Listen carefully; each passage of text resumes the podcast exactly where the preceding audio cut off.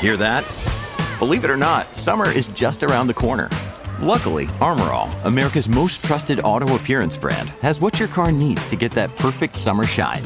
Plus, now through May 31st, we'll give you $5 for every 20 you spend on Armor All products. That means car wash pods, protectant, tire shine, you name it. Find out how to get your $5 rebate at armorall.com. Armor All, less work, more clean. Terms apply. Today, on Something You Should Know, ever wonder when you charge your cell phone at your friend's house, what does that cost them on their electric bill? Then, with fake news and alternative facts, how do you tell if the truth is really the truth? We should respect people's statements as true if they are true, but we should also notice what they're not talking about, what they're leaving out, what they're selectively highlighting at the expense of other, perhaps just as relevant information that might go against their agenda. Then, ever worry your breath is not as minty fresh as it should be? I'll have some bad breath first aid. And why do things go wrong? Why do systems fail? And how do you prevent things from going wrong? The more pieces we have in the system, the more moving parts, whether you're talking about the space shuttle or our cars or our companies or our personal lives, the more moving parts we have in these systems, the more likely we are to have these failures. All this today on Something You Should Know. If you have to hire someone, what's the best way? Referrals? Well, maybe that could work. But just because somebody knows somebody who knows you doesn't necessarily mean they're qualified. Or you could pull out that file of random resumes that came in during the last six months. Maybe there's somebody in there. Maybe. Now, I, if you're hiring, you need Indeed. Indeed is your matching and hiring platform with over 350 million global monthly visitors, according to Indeed data, and a matching engine that helps you find quality candidates fast. As a business owner, I've found that hiring the right people, well, there's just nothing more important. Don't leave it to chance or a referral or a random resume. Use Indeed. In the minute I've been talking to you, 23 hires were made on Indeed, according to Indeed data worldwide. Indeed's matching engine is constantly learning from your preferences. So the more you use Indeed, the better it gets. And listeners of this show will get a $75 sponsored job credit to get your jobs more visibility at indeed.com slash something. Just go to Indeed.com slash something right now and support this show by saying you heard about Indeed on something you should know. Indeed.com slash something. Terms and conditions apply. Need to hire? Oh, you need Indeed. Something you should know. Fascinating intel, the world's top experts, and practical advice you can use in your life.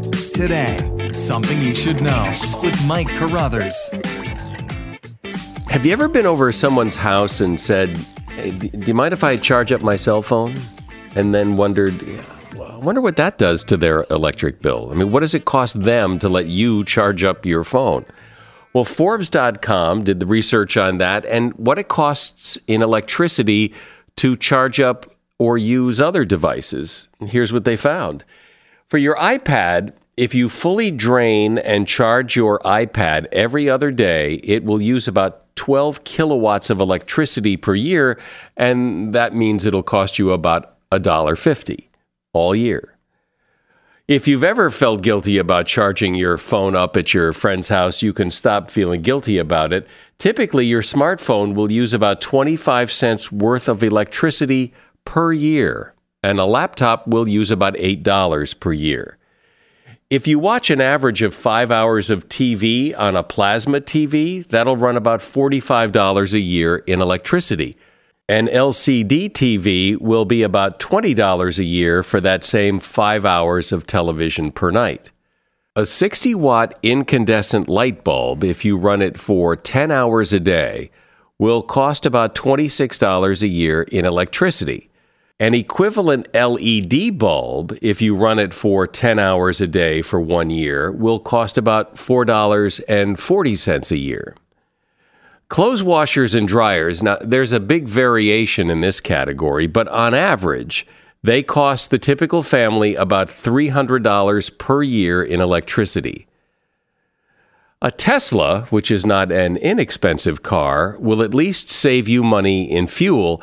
A Tesla will use about $450 a year in electricity, while a car with a gas engine costs you typically about $2,200 a year in fuel. And a microwave oven, if you run it for 15 minutes on high, will cost you about 4 cents. And that is something you should know. I know my mama brought me up to tell the truth, and the truth was the truth, the facts. But today there are alternative facts, fake news. Truth has become something to argue about. But how can that be? How can the truth be the truth and also something to argue about?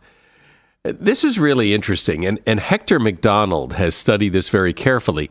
Hector is a strategic communications consultant. He has advised the leaders of some of the world's top corporations, as well as the British government, and he is the author of a new book called Truth How the Many Sides to Every Story Shape Our Reality.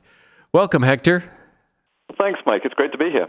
So it does seem that lately, anyway, that the truth has taken a bit of a beating, that there are more versions of the truth, maybe, than before. Is that true? Or is this becoming more of an issue because the conversations about the truth are just getting nastier? Well, I agree. It has taken a beating, and unfortunately, what we're seeing recently is a is, is a real disregard and blatant disinterest in the truth, to the extent that lies and falsehoods are being propagated on a scale never seen before. However, what I think that masks is the longer term trend, which is that we've always been capable of misrepresenting the truth uh, without outright lies, without needing to use falsehoods. Um, clever communicators, but also all of us in, in our different ways find it convenient at times to use different versions of the truth to forward our agendas, to make ourselves look good, to win arguments, whatever it may be. So this is not a new story. It's just that everything is being blinded a little bit at the moment by, you know, by the, the extraordinary levels of falsehoods and alternative facts that have been flying around. And so, what are we to do with this all? What do we, how do we make sense of this when you know we used to think anyway in a simpler, maybe in a simpler time that there was the truth, and then there was other stuff, but but now there isn't just the truth. That's right, and uh, I, I, think we have to we have to start by getting a grounding in, in what's going on. Uh, so I took a sort of almost scientific approach to this to try and understand if we could categorize truth into different forms and, and, and see that it's more than just factual truths, which is what perhaps most listeners will be familiar with, but actually many of the statements we make are not factual at all. They're value judgments, things like, you know, it's wrong to kill is a truth that most of us would subscribe to, but it's not a fact as such. It's a, it's a morality statement. We make statements uh, which are based on what I call artificial truths, things like the definitions that we give to words or um, the social constructs we create, you know, the, the companies and, and, and government organizations that we create. These things are very malleable um, because they're artificial, because we've created them. And finally, I also look at what I call unknown truths, which is things like predictions and beliefs, whether that's religious beliefs or ideologies. And here we're dealing with things that really mean a lot to us, and we act on the, on the basis of, of these things as if they're true. But of course, we, we can never establish as, as a clear fact something that is an ideological belief or, or perhaps a religious belief, but that doesn't stop us from taking them as, as gospel truth. So talk about some of the, you know, the greatest moments in truth's history, if you, if you will, where, where, and, and some, some examples of what you're talking about here to to get people, uh, you know, to whet their appetite. Absolutely. So, so perhaps you're thinking particularly of where truth has been uh, been misused or abused, and, and I think that there are some you know some real classics. One uh, from the U.S., uh, very interesting one when um, George W. Bush was making the case for war against Iraq in actually 2002 it was originally.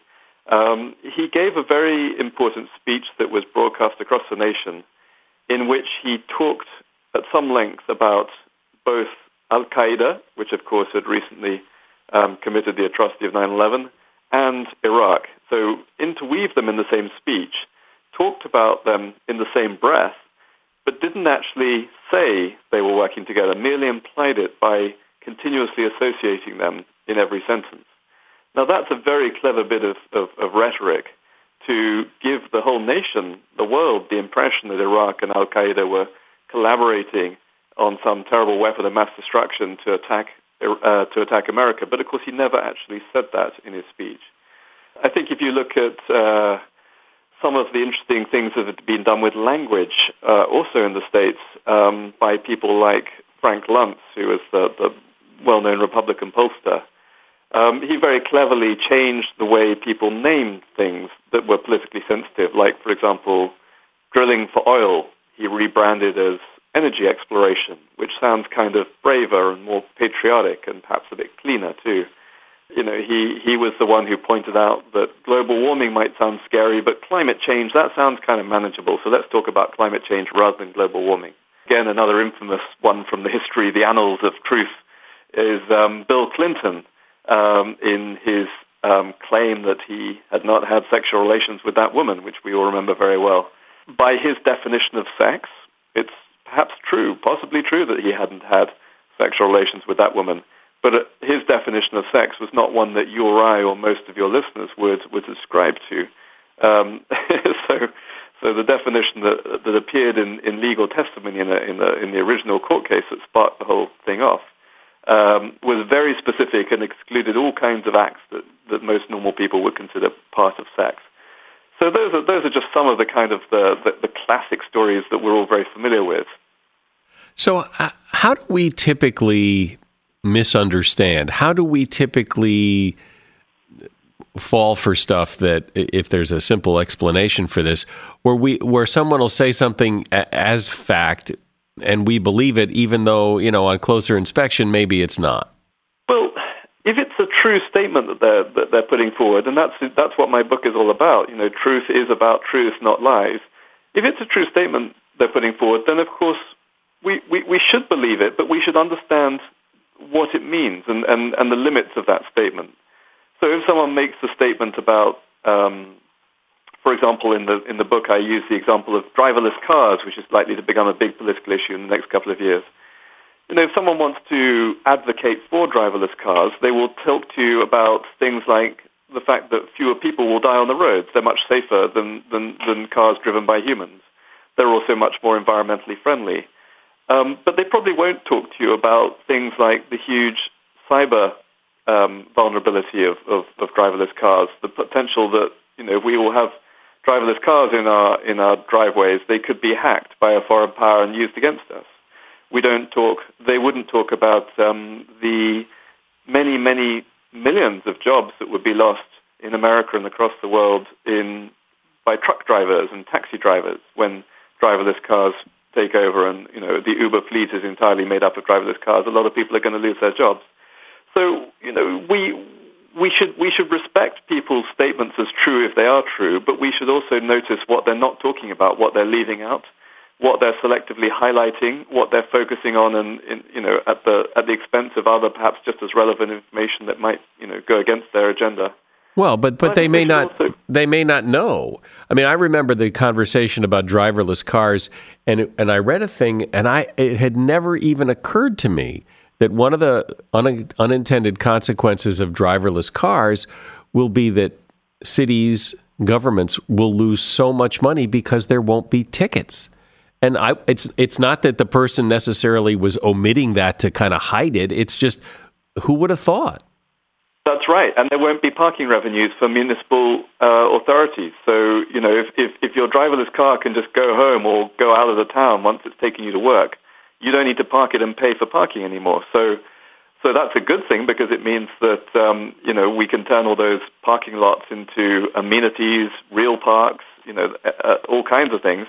But it's bad in the sense that it means that, that city governments, and many of them, as you know, in the States, as in Britain, are pretty uh, close to bankruptcy at the moment, you know, they're going to have even less revenue coming in to pay for essential social services.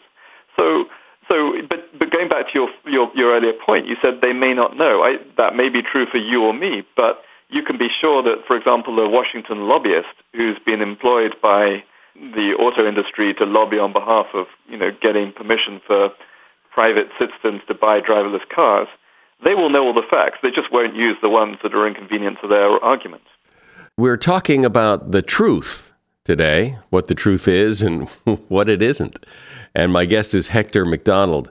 His book is Truth How the Many Sides to Every Story Shape Our Reality. A shout out to Claritin for supporting this episode and providing us with samples. You see, for as long as I can remember, I have had to deal with seasonal allergies stuffy nose, watery eyes, the whole deal. And the worst for me is it messes up my sleep. I wake up because I can't breathe right. And during the day, well, you know, if I'm working and I'm all stuffed up, then my voice sounds weird, and this is how I make my living. Luckily, for those of us who live with the symptoms of allergies, we can live Claritin Clear with Claritin D. I use it, and if you struggle with allergies, you should too. Designed for serious allergy sufferers, Claritin D has two powerful ingredients in just one pill that relieve your allergy symptoms and decongest your nose so you can breathe better. I've been using Claritin D for years because, well, it just it takes care of the problem. Ready to live as if you don't have allergies? It's time to live Claritin Clear. Fast and powerful relief is just a quick trip away. Find Claritin D at the pharmacy counter. Ask for Claritin D at your local pharmacy counter. You don't even need a prescription. Go to Claritin.com right now for a discount so you can live Claritin Clear. Use as directed. When you need mealtime inspiration, it's worth shopping Kroger, where you'll find over 30,000 mouth-watering choices that excite your inner foodie. And no matter what tasty choice you make, you'll enjoy our everyday low prices, plus extra ways to save, like digital coupons worth over $600 each week. You can also save up to $1 off per gallon at the pump with fuel points. More savings and more inspiring flavors make shopping Kroger worth it every time. Kroger, fresh for everyone. Fuel restrictions apply. So, Hector, tell the story about Coca Cola. Well, uh, well, it's not exactly about Coca Cola, but it's about their brand, Fanta. I came across this story when I was having a look at corporate, uh, corporate history that Coca Cola put out in 2011, which was called something like 125 Years of Happiness. It was a very beautifully presented corporate brochure, but it didn't mention Fanta being invented, which seemed strange. And I realized that the reason for this was that Fanta was invented in 1940 in wartime Germany. In other words, it was invented in a country that was under the control of the Nazis. Now, it wasn't invented by the Nazis. It was created by the German branch of Coca-Cola because they were unable to, during the wartime blockade, source the essential materials they needed uh, to make Coca-Cola. They couldn't get the magic formula, basically. Uh, so they, they came up with a, a new product. And, and, you know, it was a very impressive story of innovation and, and making do in tough times. Um, but it's not something that Coca-Cola wants you to know about because it doesn't want either the Coca-Cola or the Fanta brand to be in any way associated with Nazi Germany for understandable reasons. And I would do the same thing if I was in their position. Well, sure. Yeah, who wouldn't? I mean, why would you highlight, put a spotlight on that? I mean, that would be that that wouldn't be good exactly. marketing. So, so, so that's a perfectly reason, reasonable historical omission to make. But then when you start to look at some of the other historical omissions that, that people make, they become less reasonable. And I, I would perhaps cite the example that you may have seen in the book of um, the Texas Education Board putting out guidelines in 2015 for uh, what should go into his, the history curricula for, for, for public schools, and leaving out the Ku Klux Klan, leaving out Jim Crow laws, really downplaying slavery, the role of slavery in the Civil War um, to the extent that you know they're giving by those emissions quite a distorted picture of, of what many people would consider to be you know a really important informative part of American history, and particularly where it pertains to racial you know inequality and, and, and all the concerns of race that have emerged in, in recent years. But you're not saying, are you, that that if you're going to make a case that you need to tell everybody everything about it, or otherwise you're not telling the truth? I'm certainly not saying that. I'm saying that you are telling the truth, but you're not telling the whole truth. Now, that may be the right thing to do in certain circumstances, but as in the case of um, the, the Texas history curriculum, that's a situation where I think you know public officials with a responsibility to the whole population um, need to be a little bit more objective and fair in their portrayal of, of, of, of the history of their country and state.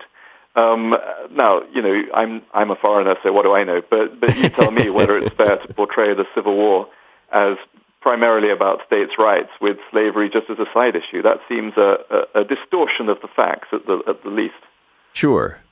But uh, you know, throughout history, the the whole purpose of debate is to present your side, which by definition is going to omit the other side, because that's the other guy's job is to tell me his side.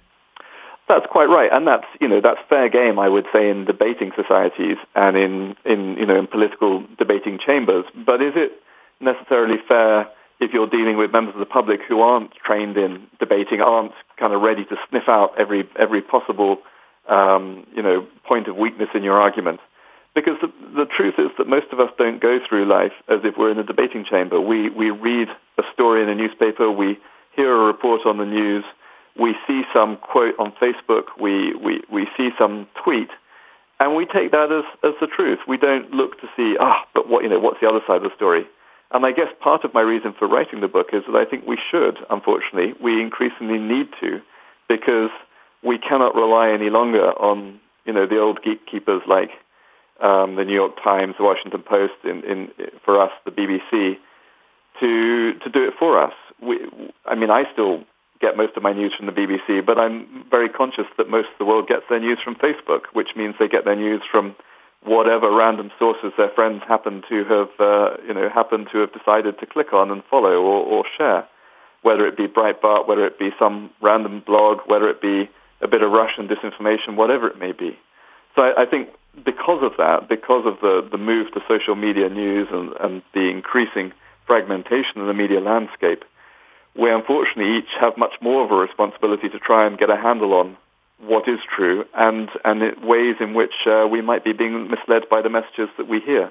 Yeah. Well, so how do you do that? How do you become persuasive? How do you convince people of your argument and still and still be ethical according to what y- your standards? Well, so so I think that what you're asking is how do communicators put forward their argument while not misrepresenting too badly the overall truth, and and and I think that you have to be each person needs to make their own ethical call on that. When I'm working with businesses, for example, I will highlight issues of, that might be ethical concerns and say, look, this is our main message that we want to get across. But if we only say that and don't mention this other issue, then you know some of your staff might feel hard done by if they later find out uh, that we didn't mention it. So you know, would it be okay if we include this as a as a you know for your information, um, you know, bullet point? And, and I think that's you know you have to be transparent with the people that you're working with, with your you know political associates, with your shareholders, with whoever it is who's involved as to the agenda you're pursuing and the reasons why you're making messaging choices. But ultimately, it comes down to personal ethical choices. Right, and, and those are decisions you have to make for yourself.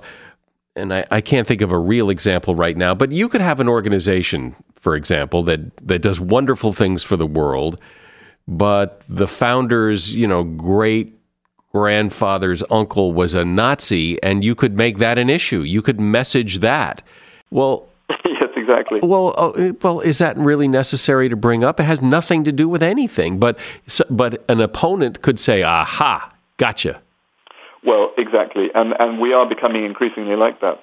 Um, so you know, the the small part I hope I can play in in stimulating that conversation and perhaps getting some kind of movement going is is to lay out what what some of these practices are, and that's exactly what I've done in in truth is to give countless examples and stories of how truth is used for good and for ill by, you know, well-meaning people and, you know, total villains. But a person's truth, a person's truth is still always going to be tainted by their beliefs. I mean, you can be as honest as the day is long about what you're saying and believe it to be true, but your beliefs still enter into it. You, it's impossible unless you're doing math and saying two and two is four uh, there are there are gray areas, and, and your beliefs fill in the blanks. Well, that's true to a certain extent, but I think you can try and be responsible about these things. So, for example, I've written about two very controversial subjects in, in truth. Uh, one of them is Brexit, which is very controversial over here, and the other is climate change, which is controversial everywhere. And I would challenge you to tell me which side I stand on both those arguments. I, I don't think I make it clear in the book. Um, so, you know, I've written at length about some of the arguments around them without, I hope, giving away where I stand. So I think it is possible to be, you know, to try and be objective and present the arguments from both sides and think through the arguments because actually that's what makes us better as a society if, if more of us can try and see these different issues from multiple points of view.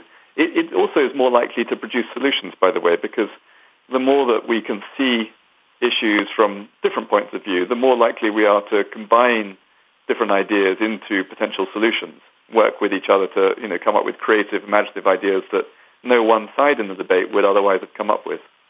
Well, the truth is certainly not as simple as my my mama told me, but but maybe discussions like this can can help everybody get a, be, a better handle on what the truth is and isn't. My guest has been Hector MacDonald. He is a strategic communications consultant, and the book is Truth How the Many Sides to Every Story Shape Our Reality. There's a link to his book in the show notes, and I appreciate you being here. Thanks, Hector. My pleasure. Thanks very much for your time. This episode is brought to you by Snapple. Welcome to the Snapple mm, Market Auditory Experience. Close your eyes. Imagine you're walking into your neighborhood store. You make your way to the back and reach for your favorite Snapple flavor. You can't wait. You take a sip. Whoa, that's a lot of flavor. Hmm, what flavor are you holding? Now open your eyes and check out Snapple.com to find ridiculously flavorful Snapple near you. Another day is here, and you're ready for it. What to wear? Check. Breakfast, lunch, and dinner? Check. Planning for what's next and how to save for it? That's where Bank of America can help. For your financial to-dos, Bank of America has experts ready to help get you closer to your goals. Get started at one of our local financial centers or 24-7 in our mobile banking app. Find a location near you at bankofamerica.com slash talk to us. What would you like the power to do? Mobile banking requires downloading the app and is only available for select devices. Message and data rates may apply. Bank of America and a member FDIC. When you think about it, you have a system for everything you do, whether it's your system for getting the kids up and off to school in the morning, or the system you have for doing your job, or managing your business, or cooking Thanksgiving dinner. NASA has systems that enable rocket ships to blast off into outer space. There are systems that allow a car company to put a car together so it doesn't fall apart. Uh, everything has a system to it big or small, simple or complicated, and sometimes those systems fail. You know Murphy's Law whatever can go wrong will go wrong. But why do things go wrong? Why do systems fail? How can you prevent failure or learn from it when it does happen? Here to discuss that is Chris Clearfield. He has studied systems and why they fail, and he's co author of a new book called Meltdown Why Our Systems Fail and What We Can Do About It. Hi, Chris.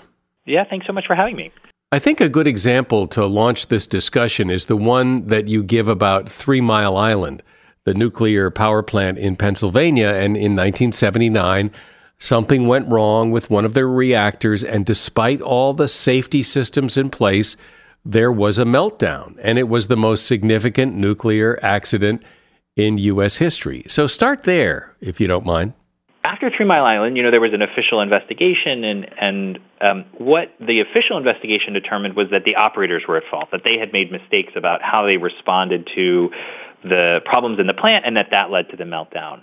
But there was a, a sociologist who looked at the accident, and what he realized is that the only way that the operators were well, let me take a step back. He, what he realized basically was that the the logic of the accident couldn't be understood until you had a panel of you know engineers looking at it for nine months and so there was no way that the operators themselves could have understood what was going on let alone responded in the correct way and and for this sociologist whose name was was Chick Perrow um, this was kind of a terrifying conclusion. You know, there were no huge failures, there were no huge external shocks, and yet this series of small failures came together and uh, led to this big meltdown.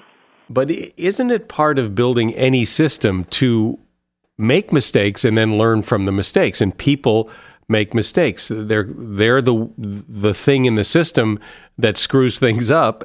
But every system requires people to make mistakes.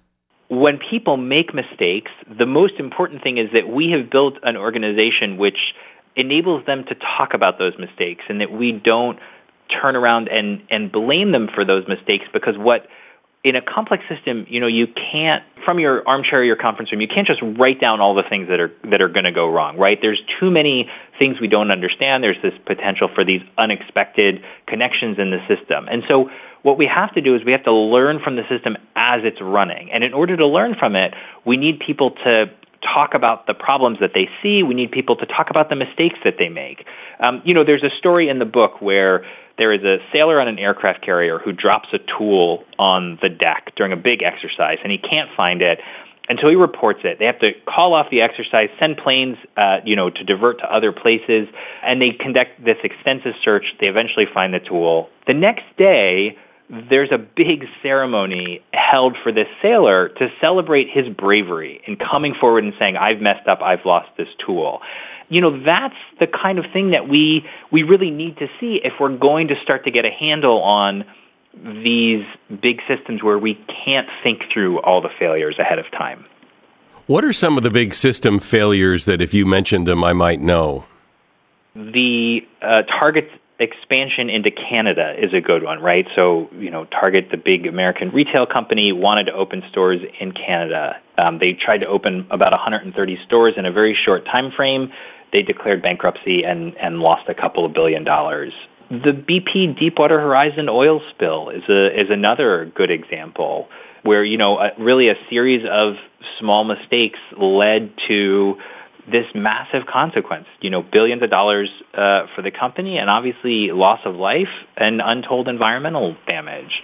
And I think another thing that's, that's interesting, you know, we were researching how effective teams manage crises. So how SWAT teams and, and emergency room doctors, you know, respond to unexpected events.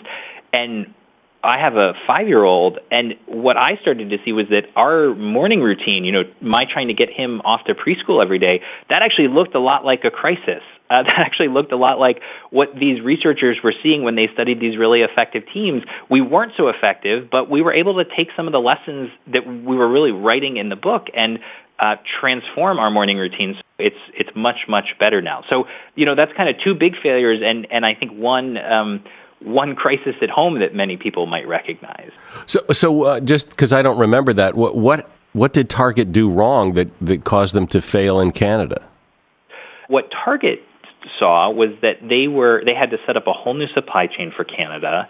Um, and that supply chain was was very very complex, and it didn't have a lot of slack in it. You know, they were very much um, trying to move goods from their warehouses to the shelves in the stores. You know, just in time, just when they needed it.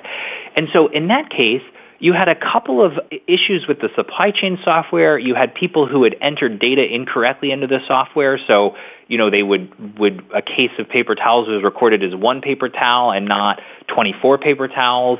And these kind of small errors, there were a lot of them, but they really combined to mean that the warehouses were overflowing, the supply chain had basically broken down, and, and store shelves were empty. So it was a series of, of blunders rather than uh, some big thing that went wrong. Exactly. That's exactly right. And is that the typical way f- systems fail? I mean, I remember uh, that when the Challenger blew up, that you know the the problem was the O rings, and that that uh, everyone pretty much agreed that there was a problem that caused the Challenger explosion. Um, is that more typical, or is it more typical that it's a lot of little things that that combine and snowball into disaster?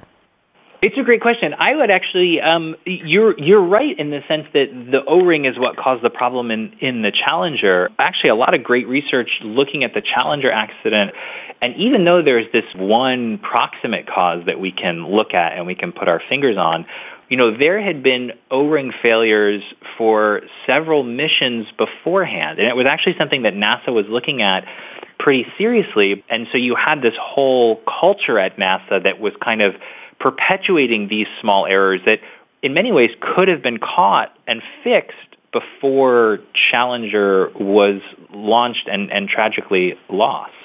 Well, I guess a part of any system is to uh, take into account Murphy's Law that if you have enough parts of a system, something's going to go wrong. And so part of the system is to catch those things, right?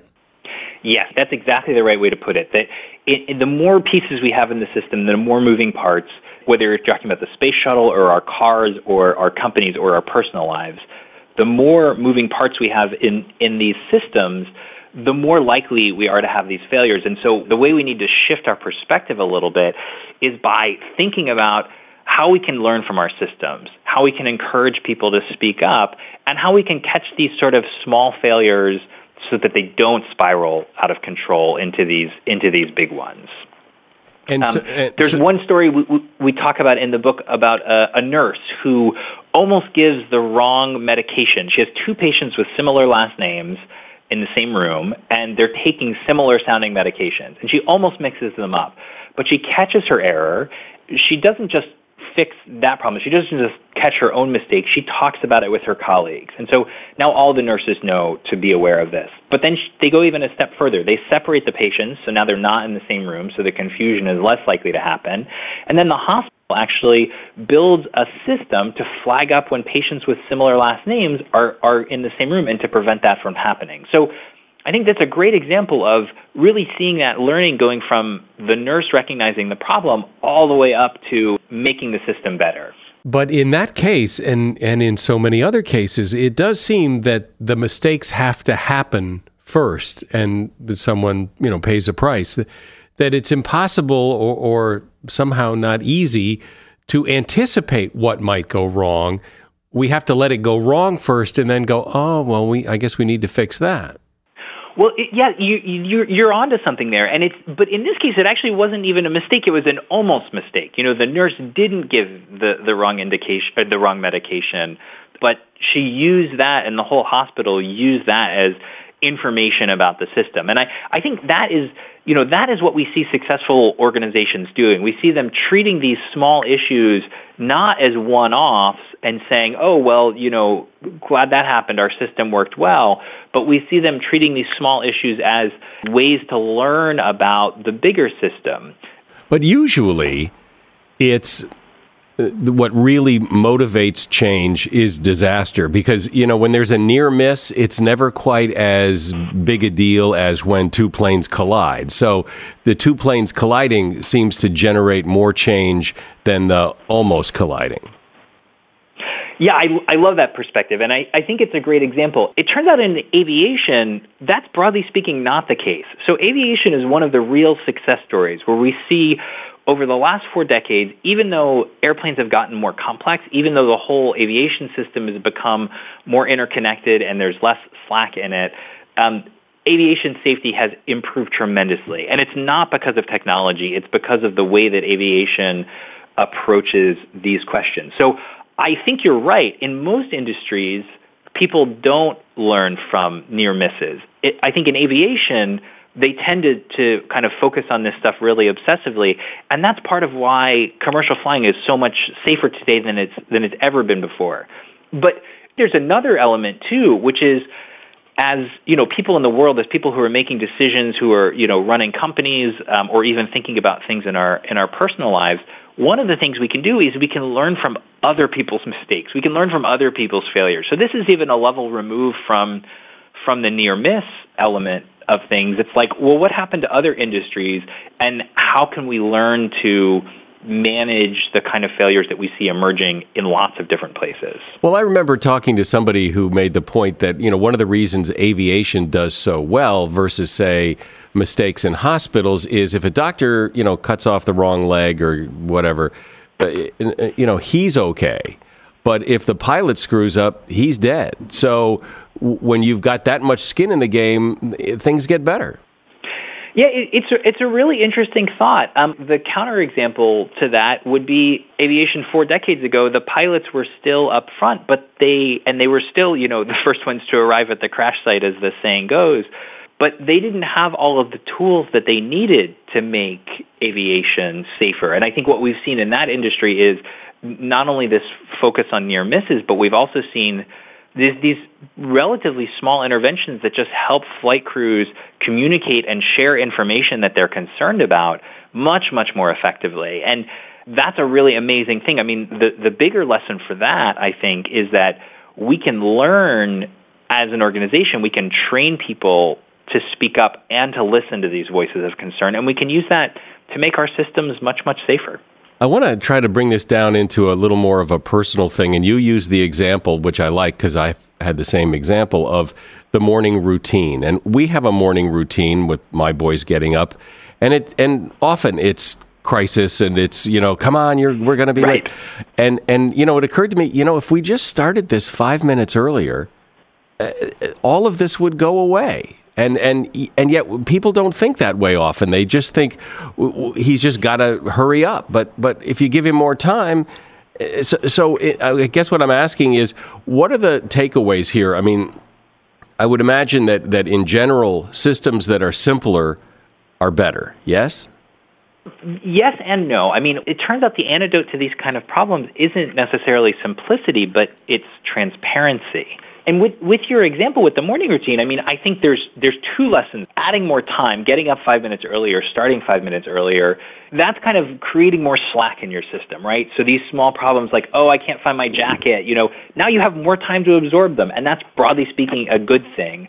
But the other thing that we, that we learned when we studied these crises is that your idea, start five minutes earlier, that's a great idea but we can't necessarily predict that may you know that may just mean that that your boys move slower in the morning and so i think the real key and what really successful organizations do when dealing with these kind of complex systems which the morning routine is weirdly um, is they try something and then they see how it goes, they circle back and then they try something else. And so what we started doing in our family is every weekend having a five minute meeting that's like, okay, how did stuff go last week? What worked and what should we try differently next week? And so you may find that this five minutes buffer works and that's great. Then you incorporate it. You may find it doesn't work. Then you have uh, this opportunity in your family meeting to try something new and to figure out something else. And that's just what emergency room doctors, pilots and SWAT teams. That's exactly how they approach these kind of things. And it was kind of fascinating for me that that's something we could use in our day to day.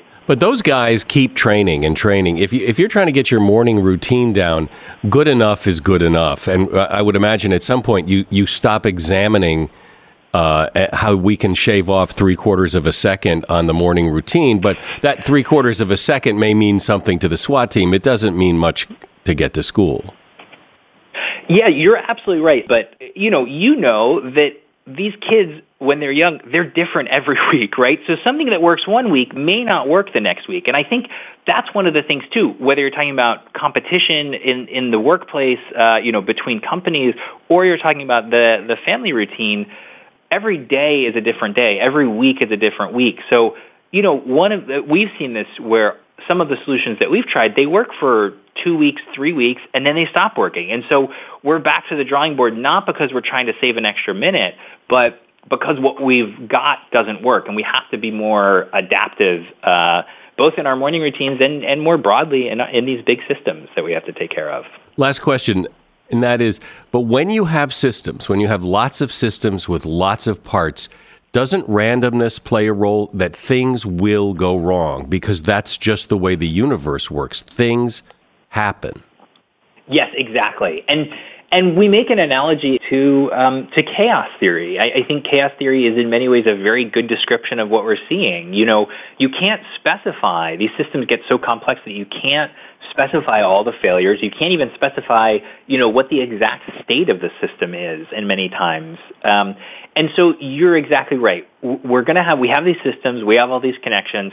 We should expect some base level of you know, random failures. And and you know and you know what comes to mind, a simple example that comes to mind of what you're talking about right there is is your car.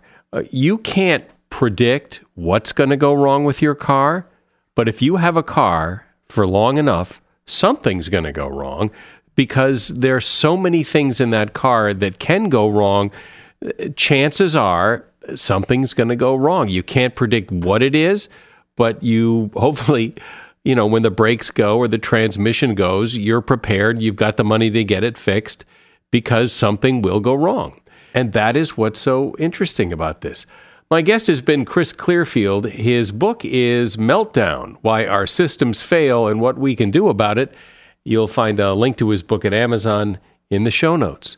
Thanks, Chris. Appreciate your time. Yeah, thank you, Mike. This was a great conversation. I appreciate it.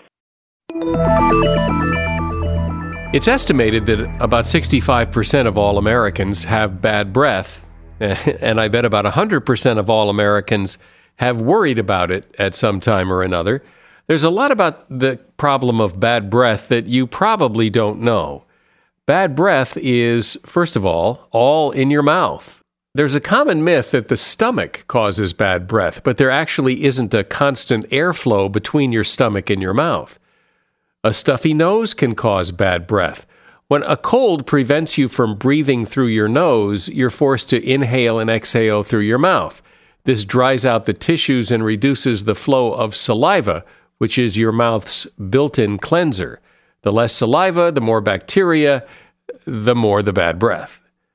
Mouthwash is a problem. Mouthwash with alcohol often promises to kill 100% of the germs, but what they don't tell you is those germs repopulate in less than an hour, causing what's called rebound bad breath. Some alcohol free mouth rinses can be beneficial and the results can last longer. Eating cheese or other dairy products can help neutralize acidity, and that will cut down on the bad breath. Bad breath is a side effect of many drugs, such as anti anxiety drugs, antidepressants, and even allergy medicines like antihistamines can also produce a dry mouth and hence bad breath. Chewing gum with xylitol is good. Xylitol is a sugar substitute found in many gums and dental products, and it helps to keep bacteria at bay and help with saliva flow. And that is something you should know. We have great advertisers on this program. I hope you will support them. By supporting them, you support this podcast and I am sure you'll be happy with anything you buy from any of them. I'm Mike Carruthers. Thanks for listening today to Something You Should Know.